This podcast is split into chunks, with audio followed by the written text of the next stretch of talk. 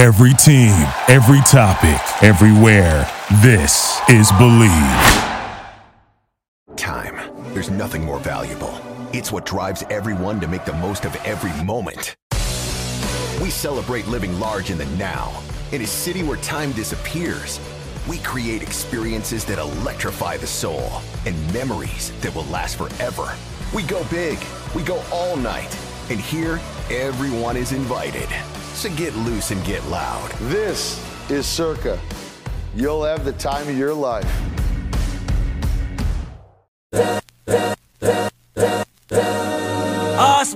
This is the Arash Markazi Show on the Mightier 1090 ESPN Radio. Hello and welcome to the Arash Markazi Show presented by the Sporting Tribune on the Mightier 1090 ESPN Radio Southern California, 98.5 The Bet in Las Vegas, and the Hawaii Sports Radio Network, 95.1 FM and AM 760 in Hawaii. It's Friday. That can only mean one thing. It's Andy Bernstein, Legends of Sport Friday. Hey, Andy, how are you? I'm great, Arash. I'm great. Legends of Sport Friday is rocking on, man, right into June. I love it going into the summer. It's uh, one of our favorite times of the year. You get the NBA Finals, Miami Heat, the Denver Nuggets. You had the Stanley Cup Final, Vegas Golden Knights, and the Florida Panthers. Mm. Speaking of the Heat, though, uh, one of my, my all-time favorite players, which is really saying something because he was only with the Lakers for one season, but uh, he was with the Heat and he was part of that big Shaquille trade when you talk about guys with an amazing, fascinating life story, Caron mm. Butler, you had a chance to talk with him in the b- bubble, uh, or you know, during that year in 2020. One of them, I mean, again, great player, Tuff Juice, one of our favorites. What an amazing story! Talk about the conversation you had with Caron Butler. Well, I, I had always been a great um, admirer of Caron without really knowing his story, quite frankly. He's one of those hard nosed, like sort of, you know, take it on the chin, but keep moving forward type of guys, you know. And of course, I photographed him in his various, uh, you know, different uniforms, um, you know, starting with Washington, and then and he came to the Lakers, of course, and the Clippers, and and a few different teams. But um, what fascinated me first and foremost about Caron was his relationship with Kobe. Yeah. And how Kobe really called Caron like his favorite teammate. I mean, um, you know, they only played together one year, and he was so he was such an impact in, on Kobe's sort of work ethic, um, which was amazing to begin with. But just Kobe, you know, Caron leads by example, and we can see that as an assistant coach for the Heat. Um, and then I got my hands on his book, Tuff Juice. Yeah. And I have to tell you, you and I've talked about various authors, and they've all been great in their own way. But being a first person narrative of his incredibly resilient life, um, I, I, was blown away by the book. I really wow. was, and I, I reached out to Caron, and we've been friends since since he retired. And uh, I said, "Look, man, I got to talk to you about the book on my podcast." And he was so gracious. He was wonderful, and uh, I recommend the book "Tuff Juice" T U F F Juice. Yeah. Anybody who is looking for an inspirational story of of somebody who really fought his way out of some really tough, a really tough circumstance in, in life and it's a great life lesson. That is one of my favorite fun facts about Caron is that again he and Kobe only teamed up for one season. I don't. I'm pretty sure that they did not make the postseason that year. But when you talk to Kobe about his favorite teammates, and again, mm-hmm. there was always a respect. I mean, Kobe worked so hard. So when he saw someone who worked just as hard as he did, that I mean, he he connected with them. Uh, when you talk to Caron or perhaps even Kobe, how did that connection build?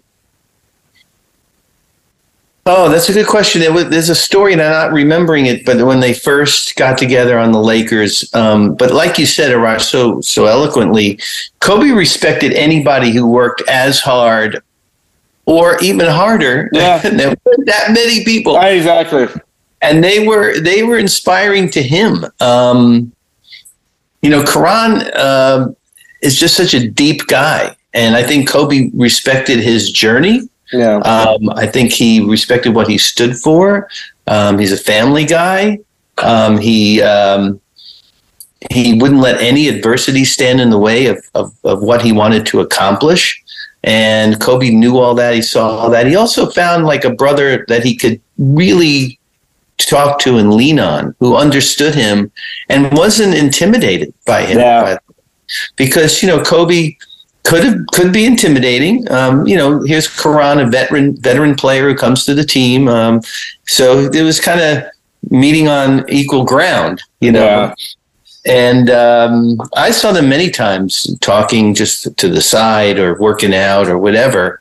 Um, and it, it, warmed my heart because I knew that there were very few people that Kobe let in that deep Yeah. into his inner sanctum. And uh, Caron was definitely at the top of that list. No doubt about it. Again, a fascinating figure. You have to read the book, but for right now, sit back, enjoy the conversation. It's Legends of Sport Friday with Tuff Juice himself, Ron Butler. So I want to welcome Caron Butler to the Legends of Sport podcast. So great to see you, CB. Looking good? Likewise, brother. Good to be seen. Thank you, Thanks sir. Of course. Hey, so how's the family? How's everybody been doing through this the craziest times we'll hopefully ever see in our lives again?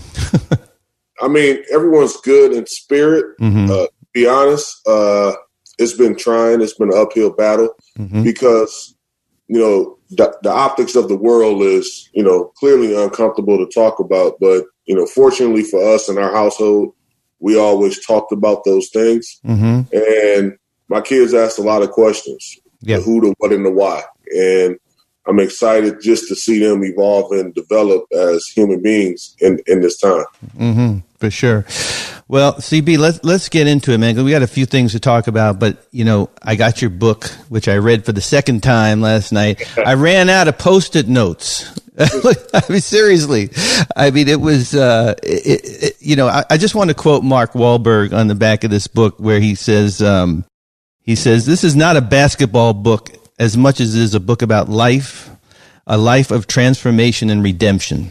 Right, and we, you know, we know that Mark Wahlberg loves your book, loves your story, he optioned your story to make a film, right? So I want to find out how that's doing. Um, but you know, everything you talk about in your book um, is so relevant today with what's going on, and um, I'm sure the conversations in your house, uh, you know, are lively and uh, extremely, extremely relevant. I mean, CB, after everything you've been through in your life, right? Um, and the firsthand experience you have with uh, policing in in neighborhoods such as Racine, where you grew up, um, what can be done, man? What what can happen now? What do we have to do as a country to come together on this issue? Well, uh, I think first we have to be honest about the history of how we got here, because I think that's what's being lost and you know distorted in the midst of all of this. Mhm. We have to tell the real history. We have to talk about the uncomfortable real history of slavery. We have to talk about Jim Crow, old and new. We have to talk about the civil rights movement and talk about the economic gap we have to talk about all those things and be, you know, real with having call to actions and real solutions. Mm-hmm. And I think that once we're able to get there, that's when the needle will move, you know, with racism as, you know, as you see it visually, invisible racism, all those things can be tapped into. And then now you can just really have and, and and head down that path for real change. But until you get to that point, until you get where you don't only acknowledge Black history in the month of February, and you're not uh, uh, addressing Black history year round because Black history is history. Uh, when you think about economic inclusion, one of the, the major ways that America was built with all these private institutions from a capital standpoint was cotton. That was off the back of Black people and we never got paid for it. You know, so I think that it's important that we talk about that, and um, you know, going forward, and, and and very important that we continue to educate and inform our kids. But what's different from all the movements that I've seen in the past and what I'm seeing right now in current time is that young people are super engaged and informed. Uh, you see multiple generations out there on the front line. You don't just see one generation, Mhm. you know, 40 and up, or 35 and up with the baby boomers or something like that. You see, you know, three or four generations out there marching uh, on the front line. And then this is the most important thing. You see it in 50 states and over 18 countries, but you see people from all walks of life being engaged. Mm-hmm. Not people that just look like me, mm-hmm. people that look like you, people that look like, you know, black, brown, in between. Like everybody's engaged into this discussion and this conversation to make sure that we drive real change. Mm-hmm. Yeah, you say in your book that um, conversations about white people weren't uh, pretty pretty welcome in your household growing up, and that there was always talk about marching for this, marching for that. I mean, why is this? Why is it so different now? I mean, I think you just answered the question, but but you know, in your um, Players Tribune article, you you just said, "Man, quote, man, just say something." Like, just like now's the time, right? It, it, it really is. It's, it's now isn't the time to say this doesn't apply to me or ah, I'm just uncomfortable. I don't want to talk about it. No, you have to have an opinion in this time. Mm-hmm. We're in, we're, we're, we're, we was in a doomsday. You know what I mean? Mm-hmm. With the pandemic and everything happening and live entertainment was taken away from us. So people's eyes wasn't focused on anything. We saw what happened to, you know, the young king Emmett Till years ago, where the woman came out and told her truth and said, you know what? He was so innocent. I am I am sorry for what happened. Mm. And then all of a sudden, this is kind of the Emmett Till situation of our generation.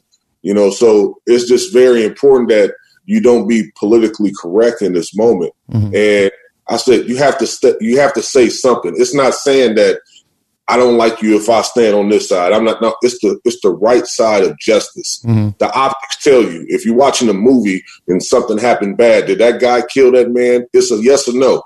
It's not. Oh, he killed them because mm-hmm. the buildup of the story or the, whatever the storyline was. No, this is a universal wrong across the board. It was abuse of power, and and, and we see more of that, and that's a bad thing. We talked about in America uh, in the United States of America, every three seconds, there's a police encounter with someone black or brown in the United States of America every mm-hmm. three seconds. Mm-hmm. That is a problem. And when you talk about defunding the police and all these different things, it's not saying that we don't need law enforcement because that that would be naive to ever think something like that. We need protection, we need patrol, mm-hmm. but we need good law enforcement. We need people that understand the communities. We need people that are from these communities, patrolling these communities, so they know how, the pulse of the community and how these communities function and exist. Yeah, I mean, you, you very eloquently talk about it in your book that uh, there was a detective, Detective Geller, who yeah. who could have changed your life one way or the other, and uh, he decided to go the route of of not not booking you, not charging you for drug possession, and um, you know your life changed you know 180 degrees from that moment in time. So the message of that is that uh, there's good police out there. I mean, there it is. It is possible, and I think the message that you're bringing in your book is so um, honestly, it's very it's very uplifting. It's very positive for for the young generation. I believe to see where you came from right? And how you were able to change your life and the people along the way. And that's something I wanted also to talk about. That you, you, you, there's a couple of major themes in your book, and I know you and I know, and I know your story, but, um, the fact that there were, there were, there were mentors, there were people that were so instrumental in your life, starting with your mother and your grandmother, right? And of course, Detective Geller and your coaches, Coach Calhoun at UConn and your coach at, at uh, the, the uh, main um, prep school you went to.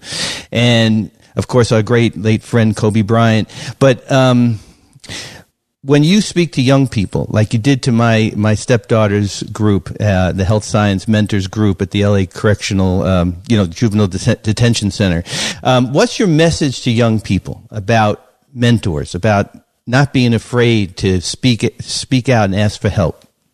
I think it's important that you be authentic and you tell your truth, and you have someone that you can bounce ideas off that have uh, amazing observation of life. Mm-hmm.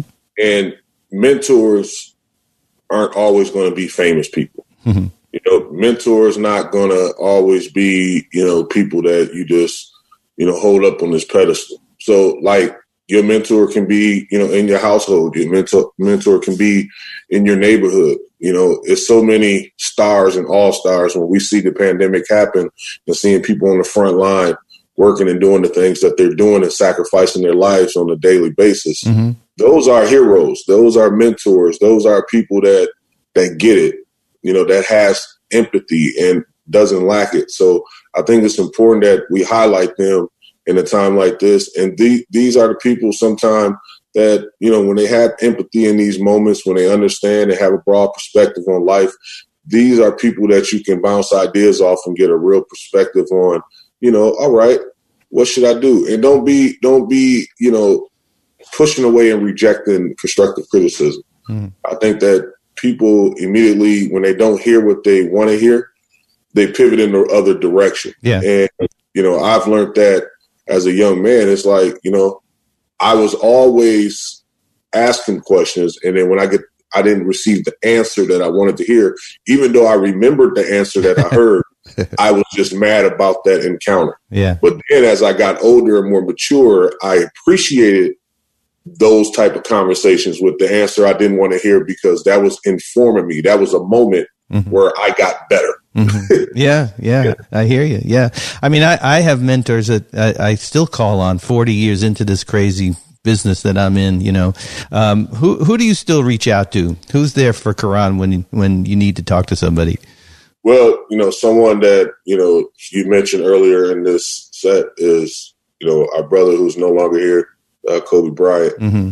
Uh, he was a men- mentor. He was a confidant. Mm-hmm. Uh, he was somebody that I would just shoot texts and bounce ideas off all the time because we was in this march together when you talk about our second acts and how we wanted to be great. Mhm. And he was already doing it. He was raising the bar and, you know, he was just, you know, blazing the path for, you know, others like myself and others to continue to be great. Mm-hmm. Uh, Raymond Brothers, my, my, my longtime lifetime agent and lawyer, Mm-hmm. He's been representing me for 20 years now, and he's just been a great friend. He's been someone that's always been authentic and honest. Uh, my grandparents, uh, Mhm. my mother, and you know, numerous people just that have had some sweat equity and some fingerprints on shaping who I am today. Mhm. It may vary. I may reach out to Coach Calhoun or Pat Riley or Yeah.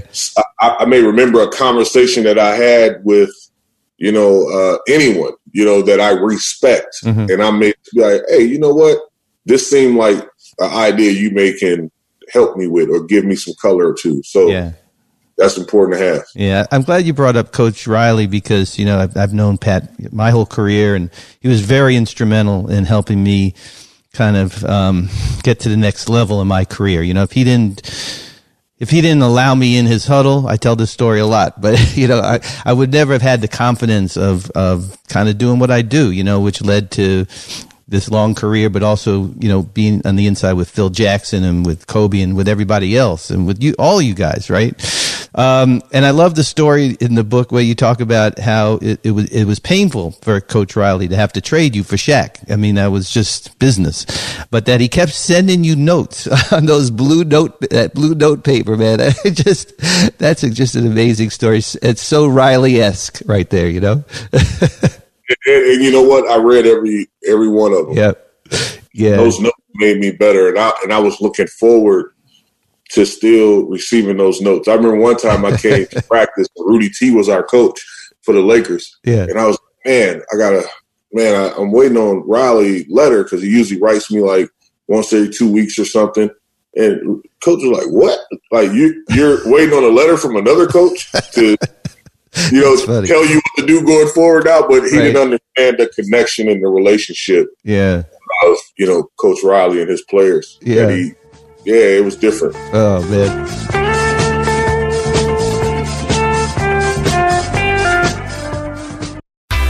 Hey everyone, it's Andy Bernstein. I'm very excited to tell you all about my new online workshop called Beyond the Lens. Folks, I learned very early in my career that being a professional photographer was a 50 50 split 50% photography, 50% business. It's even less now for me than it ever was. I spend maybe 10% of my time actually looking through a lens. I think this equation goes for everyone, not just photographers, but graphic designers, podcasters, entertainers, athletes, whatever. Whatever the skill you have in your craft makes up a maximum of 50% of your success. The other 50% or more comes from how you conduct yourself as a professional within your field. This has always been relevant, but now I think it's more relevant than ever. The last couple of years have provided us with plenty of time to reconsider everything we want from our work. In the last few years, we've seen a huge rise in the number of people leaving traditional employment to start out on their own. So I created this workshop to help you make the most of your decision to build something for yourself in a difficult time, and also to help those of us already out here doing it to stay afloat with the rising competition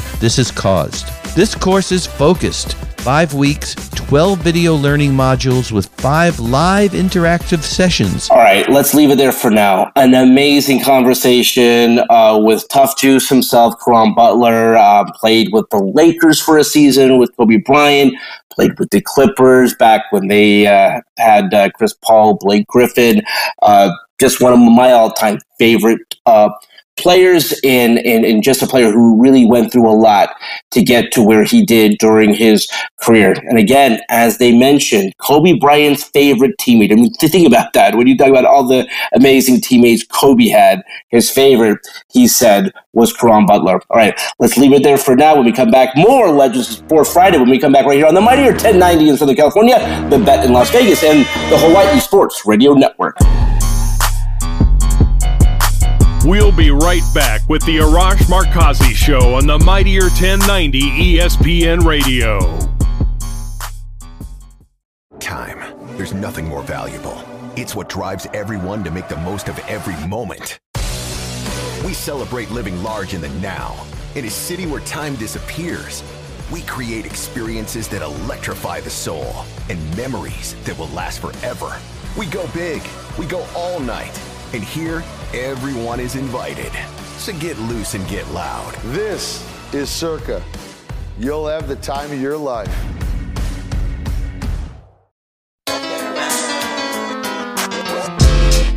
This is the Arash Markazi Show on the Mightier 1090 ESPN Radio. Still clown with the underground when we come around. Welcome back to the Arash Markazi Show, presented by the Sporting Tribune on the Mightier 1090 ESPN Radio Southern California, 98.5 The Bet in Las Vegas, and the Hawaii Sports Radio Network, 95.1 FM and AM 760 in Hawaii. It's Legends of Sport Friday with Andy Bernstein. Amazing first uh, segment with Tuff Juice himself, Caron Butler. Again, we played just a snippet of these conversations. So, Andy, how can they not not not only listen to the entire thing, but see your amazing photography as well? Well, thanks, Arash. Yeah, the podcast, as always, can be found on our home base, which is iHeart, but also Apple, Spotify, wherever you get your podcasts. So it's Legends of Sport on any of the podcast platforms. Please also check out our YouTube channel, Legends of Sport, uh, as well as TikTok.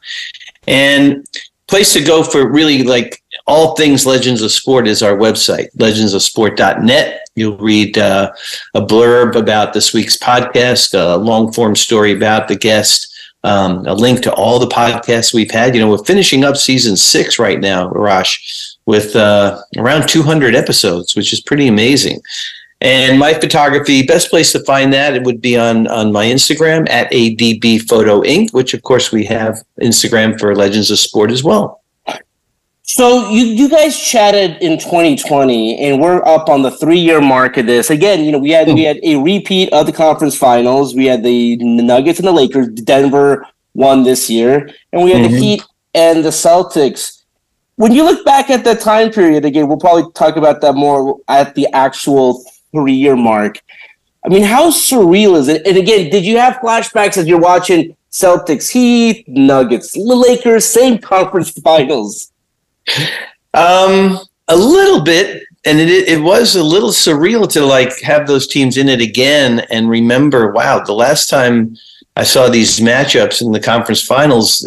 I was in the bubble with no people, um, separated, you know, in zones and testing, and I was 53 days in the bubble. Um, you know, it's really interesting, Arash. The bottom line is is that the quality of play in the bubble um, was not diminished because yeah. of the bubble. Uh, in fact, some people who were there, like myself, believed that the quality of play actually was elevated in the bubble because the guys didn't have, you know, I don't want to call it the rigors of travel, but they didn't have all the sort of peripheral stuff that they have to deal with on an everyday basis. Of course, you know, the bubble itself brought its own issues, but um, teams bonded really yeah. strongly in the bubble. I mean, we saw that with Miami, we saw that with the Lakers, we saw it with Denver. You know, um, if you remember, you know, the, the Clippers are up 3 1 in the semifinals and uh, against Denver. And we were all salivating over a Clipper Laker yeah. conference final in the bubble, which has never happened. You know, the Clippers have never even made the conference final. Yeah. So that didn't happen, unfortunately. That was disappointing. But Denver is a heck of a team, man. I just spent, yeah. uh, you know, a short a short run with them during the four game sweep. Well, but they are. Um, it's going to be super interesting because these are two really quality, um, architecturally put together teams. Yeah. Um, you know, one is built on Pat Riley's uh, incredible influence and and grit um, I saw a stat today that Pat Riley has been associated with 29% of all NBA finals. That's crazy. I As mean, player, coach, and executive. What an amazing I know. It's it's nuts to yeah. think of that. Um, and then Denver, you know, have has this amazing star in in Jokic who yeah. I don't I didn't never gave him enough credit until I really saw him play consistently, like game after game. Yeah. I didn't see him that much. And then Jamal Murray is amazing in there. I don't even want to call it their supporting cast, but the guys who surround them, they put together like the perfect pieces to complement these guys. And Jokic is just, as the Lakers saw, he he's impossible, oh absolutely oh impossible to cover. Um, I mean, he's making shots like I you, you you and I remember two or three during that Lakers series that would oh, just. You know LeBron would just like look up or AD and, and even Jokic, how could you guard that? Yeah. Even Jokic could believe he made it. Yeah. Um, so I don't know how they're gonna counter him. I mean, Bam Adebayo is great. He's a good yeah. player. He's a good rim protector. But man, uh, I don't know. It's it's gonna be an interesting series. If you know, if one of those guys gets hot on either side yeah. Um, then you know one of the guys who are a little bit down on the totem pole. It's going to be wacky. So it's going to be a fun series. I think it's going to be a long series. I think it's yeah. at least six. And uh, I'm super happy for Denver. First of all, how Me you know, too. Yeah. how can we not be happy? I have no skin in the game, no horse in this race. Yeah my good friend Garrett Ellwood, who's been their longtime team photographer. But you know, for them, forty-seven years or something, and not making the finals as a franchise, it's a beautiful thing to see. Yeah, yeah, it'll be fun. Um, all right, I'm very excited about this second segment. Uh, this is one of my favorite conversations that you've had. Tuff Juice himself. Without further ado, Ron Butler on Legends of Sport Friday. So, Caron, let's talk about our dear friend, our departed friend, um, the shock of, of him not being here and Gigi and everyone else who died that day. It's just, it, you know, it's never going to go away um, for any of us. But, um, you know, it amazes me really about your relationship. You guys only played together for one year right? You're only teammates for one year, but yet Kobe talks about you um, as one of his four fav- favorite teammates of all time, which is you know that connection. And then um, he said, "quote I want to read this quote. He said, if I were going into battle." If I were going into a game where everything was on the line, I would want him, you, with me. right? So, two guys from completely different upbringings, right? Um, how did that bond happen? When when did when did that happen in your relationship? It's crazy because when when when we got traded and Kobe actually signed the contract at the press conference, mm-hmm. and um, we arrived, and he immediately said, "It's time to black out. It's time to take it there." So I was just like, "What is a blackout? Like, what is what what does that mean? And he was just like, be here at this time. We're going to start working out. Yeah. And he was already there, beat me early, like seven in the morning or something. Joe and the trainers, everybody there. And we just start working out relentlessly. Hmm. When you talk about lifting weights, when you talk about getting your shots up, Yeah. uh, then the second workout consisted of after the practice consisted of you know uh, just game speed situations, hmm and I was like, you know what? And then I used to always play them one on one afterwards. Always, just, hey man, come on man, come back, play one on one, up to five, up to seven, up to eleven, up to twenty, whatever I could do to try to have a best shot to win. And you know, never did either. Yeah. But Seriously, never you never beat him. I never beat him in one of those games. That's that was amazing. crazy. Yeah. somehow, some way, I never beat him. One time I had him and he kind of tweaked his ankle a little bit and we stopped. I was up three. Uh, I needed one point and he, Yeah. it, it was over. Mm. But uh, yeah, so it's, it's it's always been one of those this unique situations, and I always understood that I was playing with one of the greatest players ever, one of the greatest basketball minds, just minds in, general hmm and that's how the relationship has started. You know, we was always with each other, away from the game. Uh, where if we flew into cities, we would spend time with each other. We would watch film together. We would go eat together. We'll Mhm. like it was just around the clock. And he said, "I usually don't do this." Yes. I, Yeah. like, Right. yeah, he told me he was like, I don't. He was like, bro, this is so. It's like it's dope just to have a brother. Like that's that's what he used to always tell me. So Yeah. and I felt it. I, I really felt it, and I really knew it was real because after the fact, he was like, "Where y'all like? Where y'all going? Like you going with Kobe?" I was like, "Yeah, yeah, me and Kobe." It was like, like everybody just started like, "That's that's that's different." hmm Weird. Like he he usually doesn't do that, and it was a special time, and I'm so glad I had those moments because hmm a lot of times I just sit back and reflect on those moments and those conversations and um, things that he would say to me. And hmm when I accomplish, you know, I feel like milestones, you know, in my second act, he would always say, What next, CB? mm What next? Yeah. Yeah. Yeah. That's right. Um, yeah, and I'm sure you guys bonded over having kids and daughters, especially, right? Oh, Uh, yeah. that was that. And his second act, that was like you know first scene of the second act. that was that was the most important thing to him. I know that for a fact, as you do. Um, yeah, but he was he was. Uh, it, you know, it's it's so interesting because I read that the piece that you wrote about um, going to the barbecue or the dinner at your mom's house. The, you took the whole team and like like you said, everyone was surprised that he came along and he was just one of the guys, right? And he rarely did that. I mean, I was around him a lot for 20 years, you know, even with the Olympic team. And it wasn't him just sort of sequestering himself. He just, you know, he liked his alone time, but there were very few people that he would let in, quite frankly, right? That's real. Yeah. And, and I'll never forget. We get we get to Milwaukee, we land, and I had a, like a party bus or whatever you know, set up for the team. If anybody wanted to come, hey, come get your food, Yeah. chill, eat. And uh, they was like, "Who all coming?" So I was going down the list. I was like, "Coaches, y'all straight?" And one of the coaches like, "Hey, I come. Yeah, I'm, I'm hungry. I come. Like, hey, you want to go?" Everybody, you know, Yeah. raising their hand. Chris Mihm, everybody. And then I got in the back. It was like, I was like, "Cole, you coming?" He was like, "For sure." Like, you know, I'm coming. Like for sure. And everybody just like, "Whoa!" Like Kobe's coming. I'm Yeah. like, yeah, man, that's my dude. And he came, and when he arrived there, because I, I, you know, I called on the phone. I was like, "Yo, mom's." Uh, she was just like, "Let me know how many people coming." I was like, "I think it's pretty much the whole team." Mm. And Kobe. She was like, "What?" Was like, yeah, Kobe's coming. You mean that Kobe? The same Yeah, Kobe? like, she's like, Kobe? Like, oh yeah. She was like, oh. And then when we got there, you know, it took us like 20 minutes to get to the house uh, from the hotel. Yeah. Like, it's it's a lot of people showed up. I you know, bet. They, just, they can't believe it. They're like, he's not coming. And Yeah. when he got in the house, sat down, hey, people was like, Kobe Bryant eat ribs. You eat ribs. Like it was. Did he did he did he say something after that when he said something? Yeah, and I pump gas too.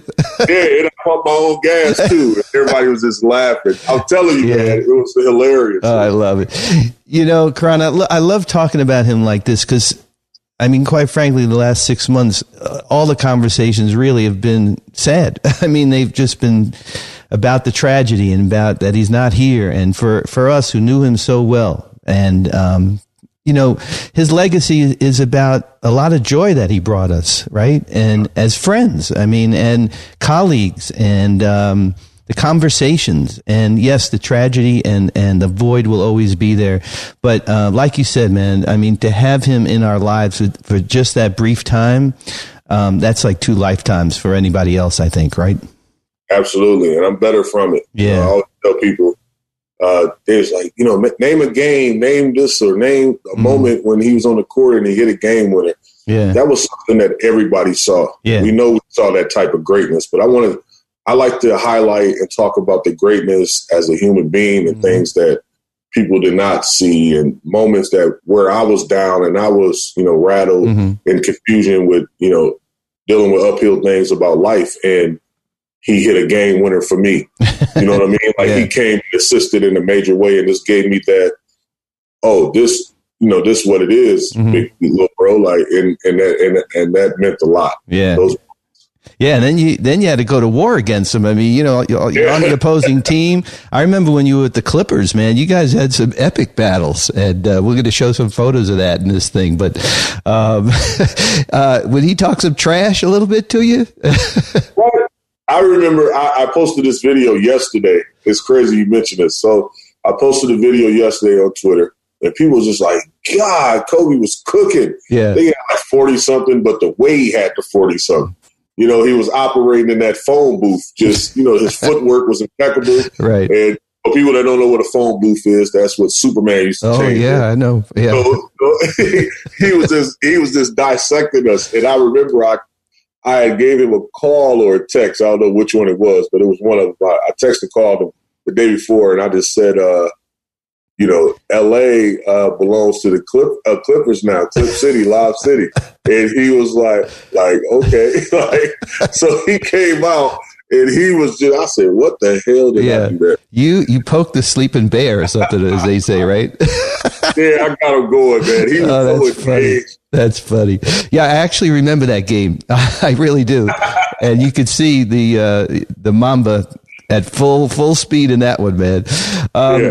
CB, I want to talk about this Laker Clipper thing because you're one of the few guys that I know well that played for both teams, right? And you played for both teams in an interesting way. I mean, you played for the Lakers when they were not that great, and you played for the Clippers when they were actually pretty good. Yeah. so from your perspective, because there's going to be a lot of talk as we get deeper in the playoffs here about whose town is it, you know, and all that. And I don't want to get into that, but because we all know how many banners are up, you know, at Staples Center and who they belong to. But I love the Clippers too, and I've been with them for you know 35 years. So I, I love the fact that they're good, and they're both good at the same time. But how how was that experience for you? You know, I mean, going to the other locker room down the hall and all that stuff. I mean, was it was it weird or how was it playing for both franchises? Well, you have to understand, and, and you know, being out here, it's it's the Lakers' town. Clearly, you know, when you talk about what's been created, the championships, the the, the players that have put on that uniform, mm-hmm. all times, all time players, and just the history is so rich. You know, you cannot tell the story of the NBA and how it was, you know, just the, the apex of the NBA and how it trended into the right direction without telling the story of the Los Angeles Lakers. Now, it's many organizations that you can leave out when you tell that mm-hmm. story and that discussion, but the Lakers and the Celtics go right up to the front of that list. Mm-hmm. So now, getting past that, you know, this is a time now for the Clippers where it's it's the first of many. Mm-hmm. Like you can, I, I, remember winning a Pacific Division title for the first time, and we hung a banner up. Mm-hmm. You know, that's a big deal for mm-hmm. us because it's just never been done in history, mm-hmm. franchise history. Mm-hmm. So we're starting to get a taste of what the Lakers been doing for you know 30 40 years mm-hmm. and that's and that's start but everyone has to start somewhere you know what i mean so I, I i think that to answer your question the Lakers was always, you know, like the big brother. Yeah. Of, you know, Los Angeles Clippers. Mm-hmm. But now you have an amazing talent pool that in, in the coaching staff and up top, you know, with Jerry West and so many others, Mm-hmm. uh, you have a realistic shot in the window to win championships. Mm-hmm. You had it with Chris Paul and those guys, and you know he fell a little short due to injuries and just bad timing of many things and coaching change. Mm-hmm. But this time, everything is in place, and you have a realistic shot at you know creating something special and building the foundation going forward. Yeah, I mean, you talk in your book about when you were with Washington and that you you felt like you guys let it slip away. That you had that that nucleus and you had that you know whatever it took to like get to the next level. And then I kind of feel that way about you know the that era of the Clippers that they they were just almost there, but like you said, it's a couple of freak injuries that happened like back to back, a couple other things. Um, and it's a shame because you know it would have been great to see them kind of at least get to the conference finals, if not further, at that point. Yeah. Totally agree. Yeah. So, Caron, um, I want to talk about um, your daughter, your daughter Gia, and and what's going on with her. I mean, I know she's right out front um, with the Juvenile Di- Diabetes Research Foundation, the JDRF, right? Yeah. And she uh, was diagnosed. How old was she when she was diagnosed with type one diabetes? Seven years old, Mm-hmm. March 7th uh, last year, she got diagnosed. Right.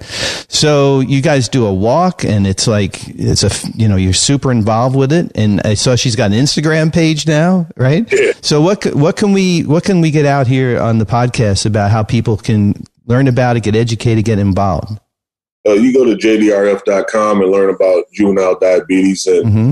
just I think it's super inform uh, informing to educate yourself because a lot of people that have diabetes don't even know, Mm-hmm. you know, whether it's type one or type 2 And you know, with type two, people have to understand that it can be managed, you know, through your eating habits and Mhm. what you put into your temple. But with type one, it's totally different, and I want people to understand that she she she has uh, her pancreas does not function. You know, she her body doesn't produce insulin, Mm. so she has to take insulin. She has to be monitored, and Gia can can have some of the best days Mhm. where she's a normal eight year old now, where she's running around, she's doing all these things and having fun, and then she can have days where you're like, oh my god, like we might have to go to ER, Mm. like and be in the ICU unit, unit Mhm. for quite some time, like we were before. So it's those type of things that's scary, but that is her lifestyle. And you know, uh, it was a hurtful, hurtful time this two days ago when my daughter had came and just like, I don't want, I don't want diabetes no more, Mm. and I don't want to have this no more. And I, that's something that just won't go away. It's something that she's going to have for the rest of her life. But she's been a warrior. She's been a trooper. All right, that's all the time we have for this week's edition of Legends of Sport Friday, right here on the Arash Markazi Show. Tuff Juice himself, Caron Butler, incredible story, incredible player. Uh, again, if you, if you have not heard about his story, go pick up his book, uh, Tuff Juice, T U F F Juice. Uh, just a- an amazing life story that I have no doubt will be made into a movie uh, one day. Okay, that's all the time we have for today. Let's do it again on Monday. Until then, this is Arash Markazi saying stay safe stay healthy. This is the Arash Markazi Show on the Mightier 1090 ESPN Radio. Hustle for the cash, so it's hard to knock it. Everybody got their own thing, currency chasing. Worldwide through the hard times, worrying faces. Shed tears as we. Thank you for listening to Bleav. You can show support to your host by subscribing to the show and giving us a five star rating on your preferred platform. Check us out at Bleav.com and search for B L E A V on YouTube.